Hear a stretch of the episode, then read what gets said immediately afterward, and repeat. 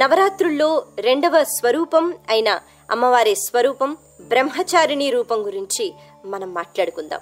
మామూలుగా బ్రహ్మచారిణి అంటే ఏంటి? పెళ్లి కాని స్త్రీ అనే ఆలోచన మనకొస్తుంది. అలాగే బ్రహ్మచారి అనేటప్పటికీ పెళ్లి కాని వ్యక్తి అనే ఆలోచన మనకొస్తుంది. కానీ ఇక్కడ దాని అర్థం అది కాదు. బ్రహ్మచారిణి అనేటప్పటికీ పెళ్లి కాని స్త్రీ అనే అర్థం ఇక్కడ రాదు. ఇక్కడ అమ్మవారికి సంబంధించి ఒక ప్రత్యేకమైన శక్తి గురించి మనం మాట్లాడుకుంటూ ఉంటాం. ఈ స్వరూపంలో బ్రహ్మచారిణి రూపంలో అమ్మవారు ఏం చేస్తున్నారు అన్నది మనకిక్కడ అర్థమవుతుంది. ఇంతకీ అమ్మ ఏం చేస్తారు ఈ స్వరూపంలో? బ్రహ్మచారిణి కాబట్టి ఒక వ్యక్తిని బ్రహ్మం వైపు నడిపించేటట్టుగా ఆవిడ చేస్తారు. బ్రహ్మం వైపు నడిపించిన తర్వాత అసలు బ్రహ్మం అంటే ఏమిటి, బ్రహ్మతత్వం అంటే ఏమిటి, ఆ వ్యక్తికి అర్థమయ్యేలా చేస్తుంది అమ్మవారు. ఆ తరువాత ఆ వ్యక్తిని బ్రహ్మంగా మార్చేస్తుంది. ఇక ఒక్కసారి బ్రహ్మంగా మారిపోయిన తర్వాత మరి ప్రపంచంతో సంబంధం ఉండదు.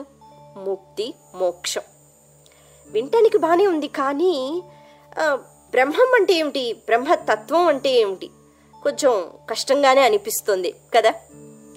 ఏం లేదండి, బ్రహ్మం అంటే భగవంతుడు, బ్రహ్మతత్వం అంటే భగవంతుడి గురించి తెలుసుకోవటం. భగవంతుడి గురించి మనందరికీ తెలుసు కదా అని మనం అనుకోవచ్చు. మనకి తెలిసిన విషయం వేరు, అమ్మవారు చక్కగా మనకి అర్థమయ్యేటట్టుగా చెప్పే విషయం వేరు. అమ్మవారు ఏం చేస్తారు? బ్రహ్మతత్వం అన్నది ఎలా ఉంటుంది, ఆ అవగాహన అన్నది మనకి అందిస్తారు. అందుకనే నవరాత్రుల్లో ప్రత్యేకించి ఈ రూపంలో అంటే బ్రహ్మచారిణి స్వరూపంలో అమ్మవారిని ఎప్పుడైతే మనం భక్తి శ్రద్ధలతో పూజిస్తామో, ఆరాధిస్తామో, బ్రహ్మము అంటే ఏంటి, బ్రహ్మతత్వము అంటే ఏంటి, ఇది మనకి కూడా అర్థమవుతుంది. భగవంతుడు అన్నవాడు ఎక్కడ ఉన్నాడు అన్నది ముందు మనం తెలుసుకుంటే భగవంతుని గురించి మనం తెలుసుకోవచ్చు.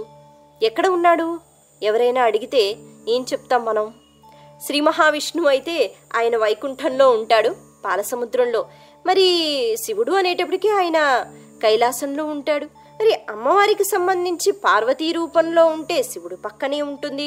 ఆ శ్రీలక్ష్మి అని అనుకుంటే గనక శ్రీ మహావిష్ణువు పక్కనే ఉంటుంది, లేకపోతే పక్షస్థలంలో ఉంటుంది. ఇంతే ఈ అవగాహన మనకుంది. కానీ భగవంతుడు ఆయన చిరునామా ఎక్కడ ఉంది, ఇది తెలుసుకోగలిగితే నిజంగా మనం అందరం కూడా చాలా చాలా ఉన్నత స్థాయికి వెళ్ళిపోతాం. భగవంతుడు అన్నవాడు ఎక్కడున్నాడు? ప్రహ్లాదుడు చెప్తాడు తన తండ్రితో, హిరణ్యకశపుడితో, ఇందుగలడు అందులేడని సందేహము వలదు, ఎక్కడ పడితే అక్కడే ఉంటాడు తండ్రి భగవంతుడు అంటాడు ప్రహ్లాదుడు. అలా భగవంతుడు అన్నవాడు అంతటా ఉన్నాడు. అంతెందుకు, నా మనసులో ఉన్నాడు, మీ మనసులోనూ ఉన్నాడు. ఈ విషయం మనకి అర్థమైతే గనక మనలో భగవంతుడు ఉన్నాడు అన్న విషయాన్ని ఒక అవగాహనలోకి మనం తీసుకుంటే గనక మనం తప్పు చెయ్యము. అలాగే ఎదుటివారిలో కూడా భగవంతుడు ఉన్నాడు అనే ఆలోచన మనకు వచ్చినప్పుడు మనం ఎవ్వరికీ కూడా అపకారం చేయము. అప్పుడు లోకా సమస్తా సుఖినో భవంతు అని ఈ మాట మనం చాలా హాయిగా, చాలా ఆనందంగా, ఎంతో భక్తిగా, తృప్తిగా మనం అనగలం. ఎందుకు అంటే ఈ లోకంలో నేనున్నాను, నేను బాగుండాలి, నాతో పాటు లోకమంతా కూడా చాలా ఆనందంగా ఉండాలి. ఎందుకు అంటే అక్కడ ఉన్నది కూడా భగవంతుడే, నాలోనూ ఉన్నది భగవంతుడే, మరి అంతటా ఒకడే ఉన్నాడు కాబట్టి అంతా కూడా చక్కగా హాయిగా ఉండాలి అని ఈ ప్రార్థన మనం ఎంతో ఆనందంగా చేస్తాం. అలా చేయగలగాలి. కానీ అలా చెయ్యాలంటే చాలా శక్తి కావాలండి. అందరూ అలా ఆలోచించలేరు కదా. ఈ శక్తి కోసం బ్రహ్మచారిణి అనే స్వరూపాన్ని మనం ఆరాధించాలి. అమ్మవారు ఒక గురు రూపంలో కానివ్వండి, లేకపోతే ఇంకేదైనా రూపంలో అమ్మవారు భగవంతుడు అంటే ఇది, ఎదుటివాళ్ళలో భగవంతుడిని చూడగలగాలి అనే ఆ శక్తి మనకు ప్రసాదిస్తుంది. బ్రహ్మచారిణి రూపం మనం ఎప్పుడైతే ఈ రూపాన్ని ధ్యానిస్తామో ఆ శక్తి మనకు వస్తుంది. ఆ శక్తి వచ్చినప్పుడు మనం అందరిలోనూ భగవంతుణ్ణి చూడగలుగుతాం. అందుకే అంటారు బ్రహ్మవిత్ బ్రహ్మైవ భవతి. అమ్మవారు బ్రహ్మం గురించి మనకి చక్కగా అర్థం చేపించి ఆ తర్వాత బ్రహ్మతత్వం వైపు తీసుకుని వెడతారు. ఇక్కడ ఈ సాధనలో మనం ఇంకొక చిన్న విషయం గురించి కూడా మాట్లాడుకోవాలి. భగవంతుడు ఈ మానవ జన్మ ఇచ్చిన తర్వాత చాలా భిన్నంగా చేశాడండి, అంటే వేరే జీవుల కంటే ప్రత్యేకించి ఒక గొప్ప వరం మనకిచ్చాడు.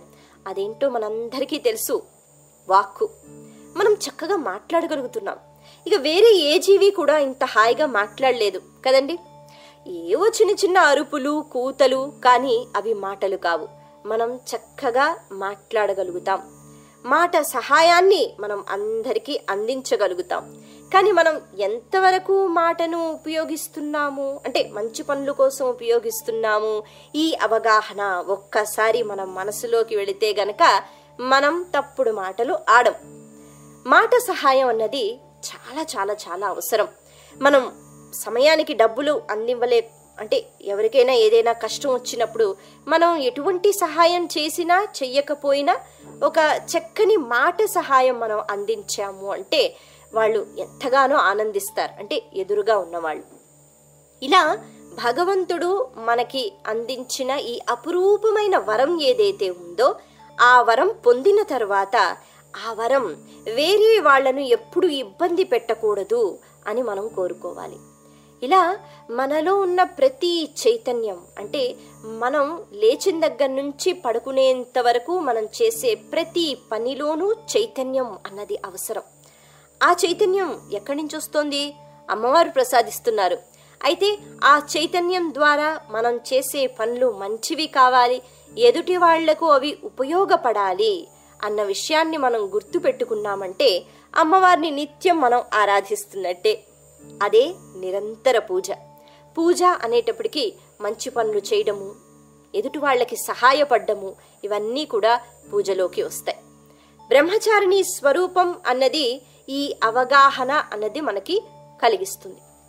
భగవంతుడి గురించి ఎప్పుడైతే మనం ఈ రకంగా తెలుసుకుంటామో, భగవంతుడు అంతటా నిండి ఉన్నాడు అనే విషయాన్ని పదే పదే మన మనసులోకి ఎప్పుడైతే మనం తెచ్చుకుంటామో మనం ఎప్పుడూ కూడా తప్పు అన్నది చెయ్యం. ఇలా బ్రహ్మచారిణి స్వరూపం కేవలం మనకు అనే కాకుండా ఇక్కడ దేవీ దేవతలకు కూడా వాళ్ళకి ప్రత్యేకించి వాళ్ళ ఆరాధన అన్నది ఎటువైపు ఉండాలి? బ్రహ్మం. మనం ఈశ్వరుడు దేవుడు అని అంటాం, లేకపోతే కృష్ణుడు దేవుడు అంటాం, వినాయకుడు అంటాం, ఒక్కొక్కడు ఒక్కొక్క పేరు. పరబ్రహ్మ స్వరూపం అన్నది, పరదేవతా స్వరూపం అన్నది ఒకటి ఉంటుంది. ఆ స్వరూపం నుంచే ఈ పేర్లన్నీ కూడా వచ్చాయి. కేవలం మనము అనే కాకుండా దేవీ దేవతలు కూడా నిత్యం ఆరాధనలో ఉంటూ ఉంటారు, తపస్సు చేసుకుంటూ ఉంటారు. మరి వాళ్ళు దేని గురించి తపస్సు చేస్తారు? వాళ్ళు కూడా ఒక పరబ్రహ్మ స్వరూపం గురించి వాళ్ళు కూడా తపస్సు చేసుకుంటూ ఉంటారు. వాళ్ళకి ఎన్నో శక్తులు ఉంటాయి. ఆ శక్తులన్నీ కూడా దుర్వినియోగం చేసుకోకుండా మంచి పనుల కోసం ఉపయోగించాలి అని వాళ్ళు కూడా పరబ్రహ్మ స్వరూపం గురించి వాళ్ళ తపన, వేదన, తపస్సు ఇవన్నీ ఉంటాయి. వాళ్ళ మనసుని కూడా అటువైపు తిప్పాలి అంటే అమ్మవారు ఈ బ్రహ్మచారిణి స్వరూపంలోనే ఈ కార్యాన్ని చేస్తూ ఉంటారు. అంత గొప్పటి స్వరూపం ఈ బ్రహ్మచారిణి స్వరూపం. కాబట్టి ఈ స్వరూపంలో ఎప్పుడైతే మనం అమ్మవారిని ఆరాధిస్తామో, భగవంతుడు అన్నవాడు ఎవడు, ఆ భగవంతుణ్ణి చేరుకోవాలి అంటే మనం ఏం చెయ్యాలి, ఈ విషయాన్ని మనం అర్థం చేసుకుంటూ ఉంటాం. యాదేవి సర్వభూతేషు శక్తి రూపేణ సంస్థిత నమస్తస్యై నమస్తస్యై నమస్తస్యై నమో నమః. శక్తి అన్నది, చైతన్యం అన్నది అమ్మవారు. అమ్మవారు ప్రతి ఒక్క చలనంలోనూ ఉన్నారండి, ప్రతి జీవి కదలికలోనూ ఉన్నారు. ఆ కదలిక మంచి కదలికై ఉండాలి, మన నడవడిక మంచిదై ఉండాలి అని మనస్ఫూర్తిగా మనం అమ్మవారిని కొలుచుకోగలగాలి. ఆ బుద్ధి మనకి రావాలి. భగవంతుణ్ణి ఆరాధించాలి చెప్పుకోవడం చాలా తేలికే, కానీ అటువంటి బుద్ధి రావాలి అంటే మళ్ళీ అమ్మవారి అనుగ్రహమే కదా కావాలి. అందుకని మన అందరి మనస్సు ఎంతో ప్రశాంతంగా భగవంతుని గురించి ఆలోచించేటట్టుగా చేస్తుంది అమ్మవారి కృప, అమ్మవారి అనుగ్రహం. ఆ అనుగ్రహం కోసం బ్రహ్మచారిణి స్వరూపం, ఈ స్వరూపాన్ని పదే పదే మనం ఆరాధించాలి. ఈ స్వరూపాన్ని ఆరాధించిన తర్వాత భగవంతుని దగ్గరకు అమ్మవారు తీసుకుని వెళతారు. ఒక్కసారి మనం ఆ మార్గంలోకి వెళ్ళిపోయాము అంటే అసలు ఈ మనిషి జన్మ ఇచ్చిన భగవంతుని రుణం తీర్చుకున్నట్టు. అంటే భగవంతుడి రుణం తీర్చుకోవడం అంటే అది ఒక్క జన్మలో మనం చేసే పని కాదు, ఎందుకంటే మనకి చాలా ఇస్తాడు భగవంతుడు. అయితే మనిషి జన్మ ఎత్తినందుకు మనం ఏం మంచి పనులు చెయ్యాలో అవన్నీ కూడా చేసి ఎంతకాలం బతుకుతామండి? బతికేది చాలా కొంతకాలం. మనకి మంచి పనులు చెయ్యాలి అనే ఆలోచన రావడమే చాలా ఆలస్యంగా వస్తుంది. అది వచ్చిన తర్వాత అటువంటి మంచి పనులు చాలా కొద్దిగా మనం చేస్తాం. మరి అవైనా మనం చెయ్యాలి. ఈ నిరంతర పూజ అన్నది జరుగుతూ ఉండాలి. కేవలం మనం ఒక గుడి దగ్గరికి వెళ్ళి 4 అష్టోత్తరాలు సతనామాలు చదివామా అంటే కాకుండా, మనం ప్రజలకు ఎంత చక్కగా ఉపయోగపడుతున్నాం, మన మాట సహాయం ఎంతగా చేస్తున్నాము, అలాగే మంచి పనులు ఎంతగా చేస్తున్నాము, వీటి గురించి ఒక అవగాహన అన్నది మనకి ఉంటే బాగుంటుంది. అటువంటి శక్తిని ప్రసాదించమని బ్రహ్మచారిణి స్వరూపాన్ని మనం పదే పదే కోరుకుందాం. ఇక నవరాత్రుల్లో అమ్మవారి 2వ స్వరూపం దుర్గా అనేటప్పటికీ ఎన్నో స్వరూపాలు.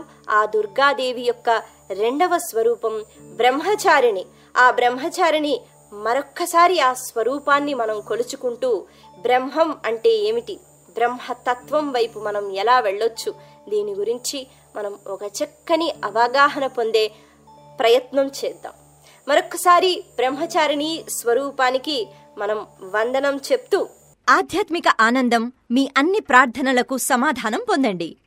భక్తి సంగీతంతో మీ మనసు మరియు మీ ఆత్మకి మనశ్శాంతినివ్వండి.